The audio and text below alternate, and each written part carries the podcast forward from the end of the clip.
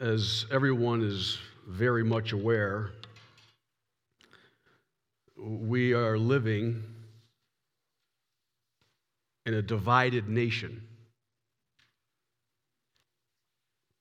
How did we get there? How did we get here? How did we become a nation that is so deeply divided? A people that is so deeply divided? The answer to that question is not a simple uh, answer, and there could be obviously many different answers to that question. But given what we have witnessed this past year, one uh, way to answer that question is really summarized in this morning's passage.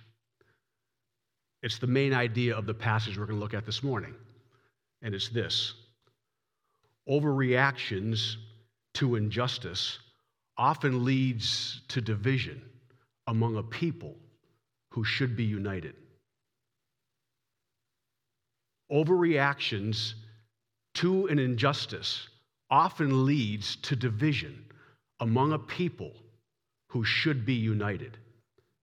We've seen this played out throughout our nation with all that's going on all over the cities, all over our cities in America.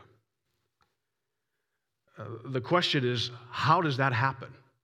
How do these injustices that we see being played out, or the overreactions to these injustices, play out and play, being played out in our nation? How do these things happen? How does uh, a nation made up of 330 million people and their overreactions to an injustice lead to division. How does that happen? The passage we're going to look at this morning answers that question. Maybe not comprehensively, but it does give us a, um, a blueprint of how a people who should be united becomes divided when they overreact to the injustices that they see or they experience in life. Uh, Genesis chapter 34, verses 1 to 34 is the passage, and it is probably one of the most difficult passages to preach on in all of the book of Genesis because of the content. It is uh, a story of Jacob and his sons, and Jacob's daughter named Dinah and the story is not about Dinah and what happens to her. That's not what the story is about. The story is about the sons of Jacob and how they react to the injustice that was done to her. So, before we get into the passage, I just want to give you some definitions that are going to be important here. What do I mean by overreaction? Um, an overreaction is a, an emotional or a more emotional or forcible response than is justified. To react with unnecessary or inappropriate force, emotional display, or violence. What do I mean by an injustice? An injustice is a violation of another's rights or what is right, lack of justice a specific unjust act or a wrong. And division. What do we mean by division? The act of separating into parts or the process of being separated, disagreement between two or more groups, typically producing tension or hostility. Okay? So I want to answer the question how can overreactions to an injustice lead to division among a people who should be united? Number one, overreactions to injustices that lead to division among a people often begin when those in positions of leadership remain silent when an injustice has occurred. Verses 1 through 5. Now, Dinah, the daughter of Leah, whom she had borne to Jacob, went out to see the daughters of the land. And when Shechem, the son of Hamor, the Hivite, prince of the country saw her, he took her and lay with her and violated her. Some translations say that he laid with her by force. The ESV said he humiliated her. The NIV says that he raped her. Verse 3 His soul was strongly attracted to Dinah, the daughter of Jacob, and he loved the young woman and spoke kindly to the young woman. So Shechem spoke to his father, Hamor, saying, Get me this young woman or this girl as a wife. And Jacob heard that he had defiled Dinah, his daughter. Now his sons were with his livestock in the field, so Jacob held his peace, that is, remained silent until they came. Jacob, the father, hears that his daughter has been violated. And what does he do? Nothing. He says nothing. The fact that it notes that his sons were out in the field working is to, is to show us that Jacob had the sole responsibility of protecting and caring for his daughter while the sons were out working. But he didn't do what he was supposed to do as a leader of the family. He totally ignored his responsibility. And his daughter was violated. He said nothing. Now, why would he ignore her? Why would he ignore this situation? I think keep in mind that it notes, the very beginning of this passage notes that, that Dinah was the daughter of Leah. And if you're unfamiliar with Leah, Leah was Jacob's wife, who he did not really have a lot of affection for. His favorite wife was Rachel. That was the wife that he desired. But Leah, not so much. Uncle Laban deceived Jacob and ended up giving Leah to him as, as a wife instead of Rachel, the woman that he wanted. Only later did he end up giving Jacob Rachel. So Leah had children with Jacob, and one of them was Dinah. And the lack of affection towards Leah clearly is passed down to Dinah. We know that that's the case because we know later on in the book of Genesis when Jacob finds out that his son Joseph was, or he thought, was torn by beasts, his response is that he wept and wailed, tore his clothes, put dust on his head, and his sons couldn't even comfort him. But when he finds out his daughter Dinah is violated, he does nothing. All of this to simply say overreactions to injustices that lead to division among a people often begin when those in positions of leadership remain silent when an injustice has occurred. People today living in our society, in our culture, witness injustices all the time. And when they don't see the leaders, those who have the responsibility of making sure that justice is carried out, when they don't do that, people witness that, they get angry, and rightly so. So when leaders don't do what they're supposed to do, there's a problem. Even when we don't see an injustice and we don't say anything about it, sweep it under the rug like it's not our responsibility to speak up, that's a problem. That's a root cause of all of this. Secondly, Overreactions to injustices that lead to division among a people are often fueled when those who are angered by the injustice feel like they have been disrespected and insulted. Verses 6 to 12. Then Hamor, the father of Shechem, went out to Jacob to speak with him. And the sons of Jacob came in from the field when they heard it. And the men were grieved and very angry because he had done a disgraceful thing in Israel by lying with Jacob's daughter, a thing which ought not to be done. Clearly angry. But Hamor spoke with them, saying, The soul of my son Shechem longs for your daughter. Please give her to him as wife, and make marriages with us. Give your daughters to us and take your daughters, take our daughters to yourselves. So you shall dwell with us, and the land shall be before you. Dwell and trade in it, and acquire possessions for yourselves in it. And then Shechem pipes up and says, and said to her father and to her brothers, Let me find favor in your eyes, and whatever you say to me, I will give. Ask me ever so much dowry and gift, and I will give according to what you say to me. But give me the young woman as wife. Now, here you have the sons of Jacob. They find out that their daughter or their sister has been violated. And the one who has done so and his father come and speak with them and they say, Let me give you a proposition. It'll be to your advantage economically. You can actually prosper from this. We want you to make marriages with us. Take our daughters for yourselves and give your daughters to us. Who's doing the giving and the taking? Jacob's sons are. That's how Hamor, the father of Shechem, presents this. They're doing the giving and the taking.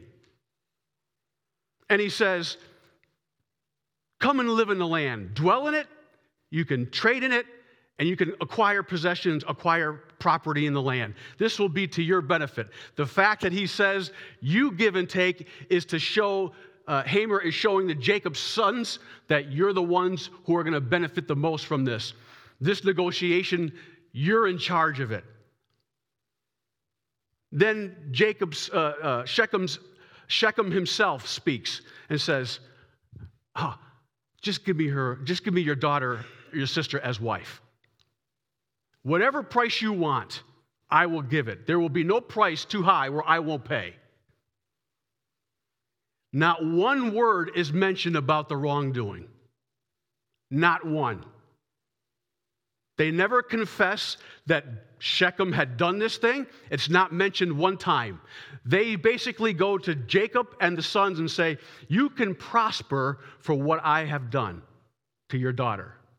It's basically how Jacob's sons took it. It was insulting and disrespectful to Jacob's sons. Jacob's sons viewed themselves as pimps. That's how they felt they were being treated by Shechem and Hamor because Shechem and Hamor were offering uh, Jacob and his sons prosperity at the expense of violating their sister. How insulting is that? There's a reason why, at the very last verse of this chapter, Jacob's sons say should, to their father, should, should he treat our sister like a harlot? Why would they say that? Because that's how Shechem and Hamor were treating their sister, and they would have been treated as pimps because they would have profited from her abuse, making them like pimps. Now you're angry because you violate. Think about this. Someone violates a family member and they don't come up to you and apologize. They just offer you, hey, you can, you can benefit from this economically. And Jacob was going to do it. Simply to say, Overreactions to injustices that lead to division among a people are often fueled when those who are angered by the injustice feel like they've been disrespected and insulted, and their problem and their complaint have been ignored. And there are many people in our country today who feel that way, and they have a legitimate gripe. Thirdly, Overreactions to injustices that lead to division among a people often involve stratagems employed by those who have little power for the purpose of getting even. Now, I use the word stratagem intentionally. A stratagem is sometimes synonymous with strategy in military context but its primary definition is a clever scheme for achieving an objective, often by deceiving an enemy. So while a strategy can denote any plan of action that is implemented to accomplish a goal, a stratagem usually implies subterfuge or unconventional tactics to gain an advantage over a competitor. And that's exactly what Jacob's sons do. Verses 13 to 18. But the sons of Jacob answered Shechem and Hamor his father and spoke deceitfully because he had defiled Dinah, their sister. And they said to them, We cannot do this thing to give our sister to one who is uncircumcised, for that would be a reproach or a disgrace to us. But on this condition we will consent to you. If you will become as we are, if every male of you is circumcised, then we will give our daughters to you, and we will take your daughters to us, and we will dwell with you, and we will become one people. But if you will not heed us and be circumcised, then we will take our daughters and be gone. And their words pleased Hamor and Shechem, Hamor's son. See what they did? They used a very deceitful tactic to get even and to get revenge. It was a plot and a ploy because they knew they couldn't take on Shechem and Hamor straight on. They were outnumbered. They were more powerful than the 12 sons of Jacob. So they had to use some other tactic underhanded way to get even with them. And that is true today. People who are feeling that they don't have any means or any power to refute a system that is against them will do uh, uh, underhanded tactics to try to get even and get revenge. That's what happens. Overreactions to injustices that lead to division among a people often involve clever schemes employed by those who have little power for the purpose of getting even. It's true then and it's true today. Fourthly, overreactions to injustices that lead to division among a people often include dishonest leaders misleading the public through a misrepresentation and a manipulation of the facts verses 19 to 24. So the young man did not delay to do the thing because he delighted in Jacob's daughter. He was more honorable than all the household of his father. And Hamor and Shechem, his son, came to the gate of their city and spoke with the men of their city, saying, These men are at peace with us. Therefore, let them dwell in the land and trade in it. For indeed, the land is large enough for them. Let us take their daughters to us as wives, and let us give them our daughters. Only this condition will the men consent to dwell with us, to be one people. If every male among us is circumcised as they are circumcised, will not their livestock, their property, and every animal of theirs be ours? Only let us consent to them, and they will dwell with us. And all who went out of the gate of his city heeded Hamor and Shechem his son. Every male was circumcised, all who went out of the city, all who went out of the gate of his city. And I asked myself, why would these adult males go ahead with this proposal and circumcise themselves. It was a very, very, very painful process when you were an adult. And they were willing to do that. Every, not everybody, uh, there were, the Israelites were not the only people who were circumcised back then. There were other people who were circumcised back then. But not everyone was circumcised back then. And, and evidently, Hamor and Shechem and the, their people were not circumcised. He says, You need to be circumcised. Why would the people go along with that? You know why? Because Hamor and Shechem distorted and manipulated the facts. In order to see this, you have to compare Hamor's proposal to his people with Hamor's proposal to Jacob's sons in order to see this. When Hamor made a proposal to Jacob's, Jacob's sons, what did he say? He says you can dwell in the land, you can trade in the land, and you can acquire property in the land. When he speaks to when he speaks to his own people, Hamor does, when he speaks to his own people, you know what he says to them? Oh, they will dwell in the land and they can trade in the land. He never mentions anything about acquiring possessions of the land. Why? Because it was theirs and they're not going to want to give it up. So he doesn't he leaves that part out.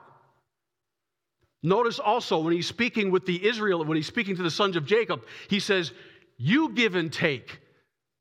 Give our daughters to yourselves and, and, and, and take our daughters. Take our daughters for yourselves and give us your daughters. When he speaks to his own people, he says, We're the ones doing the giving and the taking, suggesting to his own people that they're the ones who are in charge of the negotiations, that they're going to receive all the benefits from it. Hamor was very clever in, in proposing information to his people that left out a lot of information that was, that was talked about with his negotiations with the sons of Jacob. He wasn't completely honest with his people because if he was, they would have never bought and went for his proposal. And he was a leader of these people. So, what he did was present a proposal that was going to serve the best interests of his people, that he knew would get them to buy into what he was saying. That happens today. There are leaders today, no one, no one specific. There are leaders today who are going to tell the public certain things that they know the public is going to want to hear. But don't think for a second it's that, that, that what they say in public is necessarily what they say behind closed doors, because it's not true. We know that it's not true. He wanted his public, remember, this was taking place in the gate of the city where pub, public affairs were, were done. What he says publicly and what he says privately to the sons of Jacob are different and distinct. And that is true today because there are people who are telling the public something public uh, for everyone to hear that is not consistent with what they say in private because they know the public is not going to buy into it. That is a factor into the division and the overreaction of people when they see an injustice. Same thing. Number five, overreactions to injustices that lead to division among a people often manifest themselves by violent actions that are not proportional to the original offense or to the original injustice. Verses 25 and 26. Now it came to pass on the third day, when they were in pain, that two of the sons of Jacob, Simeon and Levi, Dinah's brothers, each took his sword and came boldly upon the city and killed all the males. And they killed Hamor and Shechem, his son, with the edge of the sword, and took Dinah from Shechem's house and went out. Was that proportional? He was, he was, they were livid, these guys, Simeon and Levi in particular. They had a zeal for what was right, but their anger got control of them and they couldn't control it, and they went beyond what was proportional and justified. Do we see that today in our city streets? Yes. Number six, Overreactions to injustices that lead to division among a people often manifest themselves when those angered by the injustice take other people's possessions who are innocent of any wrongdoing. Verses 27 to 29. The sons of Jacob came upon the slain and plundered the city because their sister had been defiled. They took their sheep, their oxen, and their donkeys, what was in the city and what was in the field, and all their wealth, all their little ones and their wives they took captive, and they plundered even all that was in the houses. Here, the other sons of Jacob take advantage of their brother's unjust form of vengeance. These brothers were opportunists, they were looters. Their justification for looting was that their sister was a victim of injustice, thereby compounding one act of injustice with many other acts of injustice. That's what happens. That's how overreacting to an injustice, that's how it manifests itself. I'm not suggesting everybody who's looting is doing so because they have a concern for justice, because that's not true either. Some people are opportunists, will take advantage of it. People want to get a big screen TV, they'll go, they'll go ahead and with the crowd and they'll get one. Justice is the last thing on their mind. But for others, justice is a concern but their anger gets the best of them. And we're seeing that being played out all across America on both sides. Number seven, overreaction to this injustice led to a deepening rift between a people who should be united. Verses 30 and 31. Then Jacob said to Simeon and Levi, You have troubled me by making me obnoxious, literally stink an odor from a dead fish or rotten bread. You have troubled me by making me obnoxious among the inhabitants of the land, among the Canaanites and the Perizzites. And since I am few in number, they will gather themselves against me and kill me. I shall be destroyed, but my, my household and I. He's speaking to Simeon and Levi. But they said, Should he treat our sister like a harlot? Jacob is only concerned about the consequences of his son's actions. He's not concerned about the wrong that was done to his daughter. The sons of Jacob, on the other hand, are concerned with the wrong that was done to their sister and could care less about the consequences of their own actions. Both are partially wrong in their perspectives in that they fail to recognize and address the whole picture, the whole problem. Jacob refuses to acknowledge the wrong that was done to his daughter, and the sons of Jacob refuse to acknowledge that their reaction to an injustice was unjust itself. As a result, you have a family not seeing eye to eye over what has happened. They are refusing to listen to each other's concerns. What we are witnessing here is a people who should be united beginning to splinter. It will take God's gracious work among these people over time to keep this family together so they can so that they can become the united nation that God destined them to be. That same grace will have to be operative among us today as a people in order to keep us together so that we can return to be a nation that is united once again. It is only by God's grace that this nation will not fall apart. And if we decide as a people to push God out of our schools, out of the public life, that decreases that possibility of actually happening. We need God's grace. It was the only by the grace of God that the nation of Israel became a nation because it was the grace of God that was able to overcome this division that was taking place all because they overreacted to an injustice. And it led to the division of this family.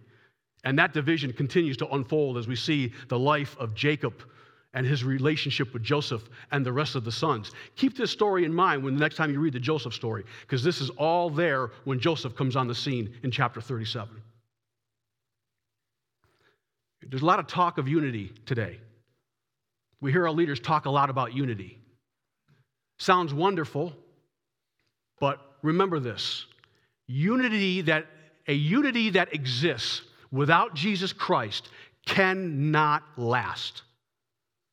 A unity that exists, I don't, I don't care how many times they talk about unity. If our leaders talk about unity, but it's a unity that is not in Christ, that unity will not and cannot last. Genesis chapter 11 is a perfect example where the people of the world came together and God said they became one people.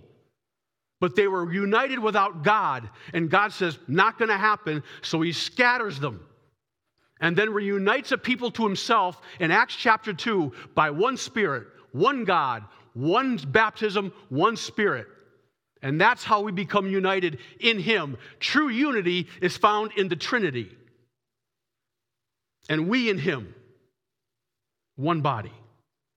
True unity cannot happen without Christ. So we see unity starting to shape, take shape, and, and, and, and Christ is not in the unity, it's not going to last. It will not last. There's one other point that is important in all of this. When there is an overreaction to an injustice, oftentimes the victims of injustice are forgotten. It is interesting to note that through all of this violence and all this vendetta, not one word has been heard from Dinah. She is abused, she is avenged, she is spoken about, and she is delivered, but she never talks. She is denied an opportunity to speak, which tells us we should never silence voices. Even if you disagree, in this cancel culture, we don't silence voices because sooner or later it's going to come for the voice of the church to silence Jesus. Just like at the very beginning of, of, of the church, the religious leaders told the apostles, do not speak in the name of Jesus. Cancel culture, first century style. There's truly nothing new under the sun, is there? S U N and S O N, for he is above all things. So, yes, overreactions to injustices that lead, lead to division among a people who should be united. It's a tough chapter, but it's one that needs to be heard today. And may God's grace be with you and me so we can be agents that unify with our words, with our hearts, and help be agents of grace that God can use to bring healing to a broken, divided nation. Because it's the church that's going to do it. May that be so. Would you please pray with me? Father, we thank you for your word for this story in Genesis chapter 34. We are a broken nation, we're a broken world. And it's a fact of life that there are injustices that exist. And it's also a, a, living in a broken world, we can expect people to overreact with injustice. We're seeing it played out in our nation often. It's troubling, Lord, to us. It's unsettling to us. It's disturbing. And it's sad. And it breaks your heart. Help us, Lord God, to be a church that's unified in this broken world. Help us, Lord, to be agents and people that you can use and entrust uh, to bring reconciliation and understanding. Help us, Lord God, to listen to other people's complaints and not assume anything. We know so little about other people's lives and where they're coming from and their experiences. Help us to do so gently, lovingly, while at the same time not compromising your truth and standing for what is right, which is revealed to us in your word. We're living in difficult times, and you are very well of the times in which we live.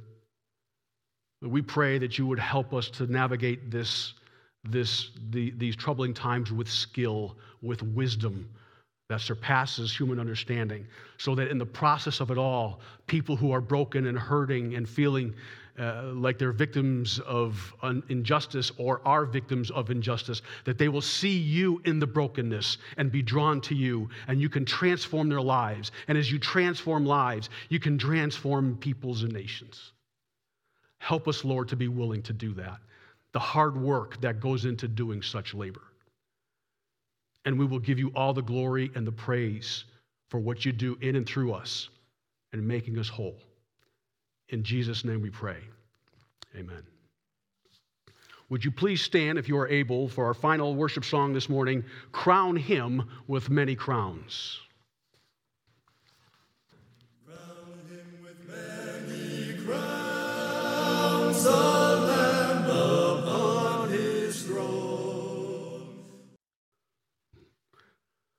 Our God is a just God. He's a God of justice. We live in a world that is broken, where there's much injustice that leads to overreaction that can cause division among a people who should be united. May what happens out there not affect the church and the unity that we have in Jesus Christ. The division that, and the words that are being mentioned, or that are being said among each other, may not, may that not happen among the church and its leaders. May we be unified so that the world out there can know that Jesus alone is the Lord and can change the brokenness within our land. Receive the benediction. May the Lord bless you and keep you. May the Lord make his face shine upon you and be gracious to you. And may the Lord lift up his countenance upon you and give you his peace. Amen. Go in peace.